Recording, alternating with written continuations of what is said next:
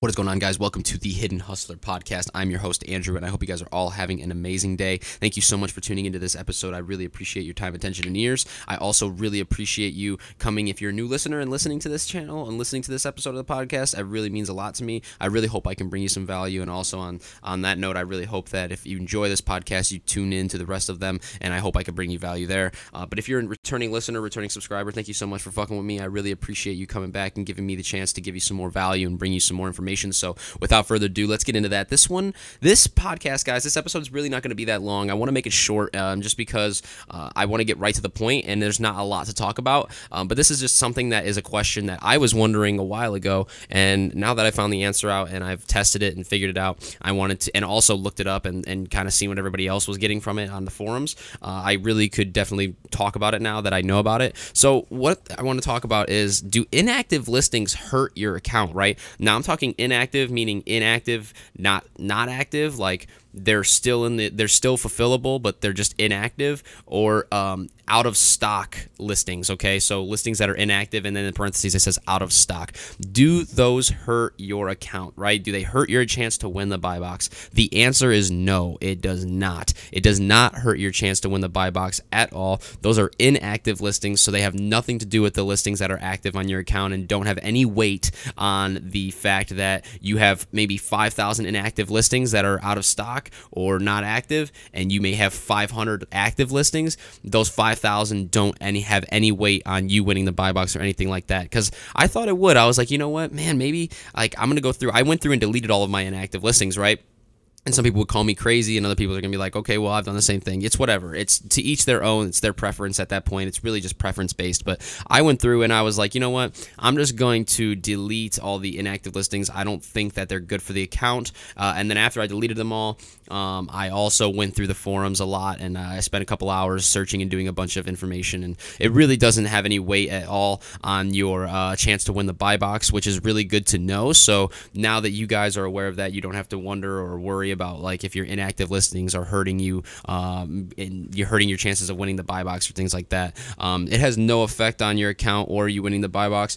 But what does is for FBA items, okay, the ability to keep those items in stock has weight on if you win the buy box, right? So what does that mean? That means that if you have a item that is in stock and say you have multiple multiples of that of that um of that item, right? If you are able to keep that in stock, you're going to win the buy box more on that listing, okay? So if that makes sense, it's not all around on your entire account, it's on that listing. So if you can keep that listing up with you in stock most of the time, you're going to you're going to win the buy box more cuz Amazon's going to notice that you say we have two books, right? And one of the books you have 5 copies of, right? You're and one other book you and the other listing you have one copy of that book in when you actually go and you list both of those, the one that has five books that, that you have in stock in that listing is going to win the buy box more has a better chance of winning the buy box, I should say, than the one where you have one book in that uh, for that listing, right? Because Amazon's going to take into effect that you have more to offer the customer, so they're going to put your um, they're going to put your uh, like listing in the buy box because you have five of them, and they would rather purchase a they would rather have a customer purchase from a seller that has five because that seller will stay in the buy box and and fulfill five orders rather than fulfilling one order. Does that make sense? So um, that it does have weight on you winning the buy box, and that is the ability to keep those items in stock. Okay, so I hope that makes sense. I really hope that um, you guys understood that, and I explained that well enough for you. It's just pretty much like this. Um, if you have uh, an item with five items in stock on that listing, and then you have another listing where you only have one, um, the the one the listing that has five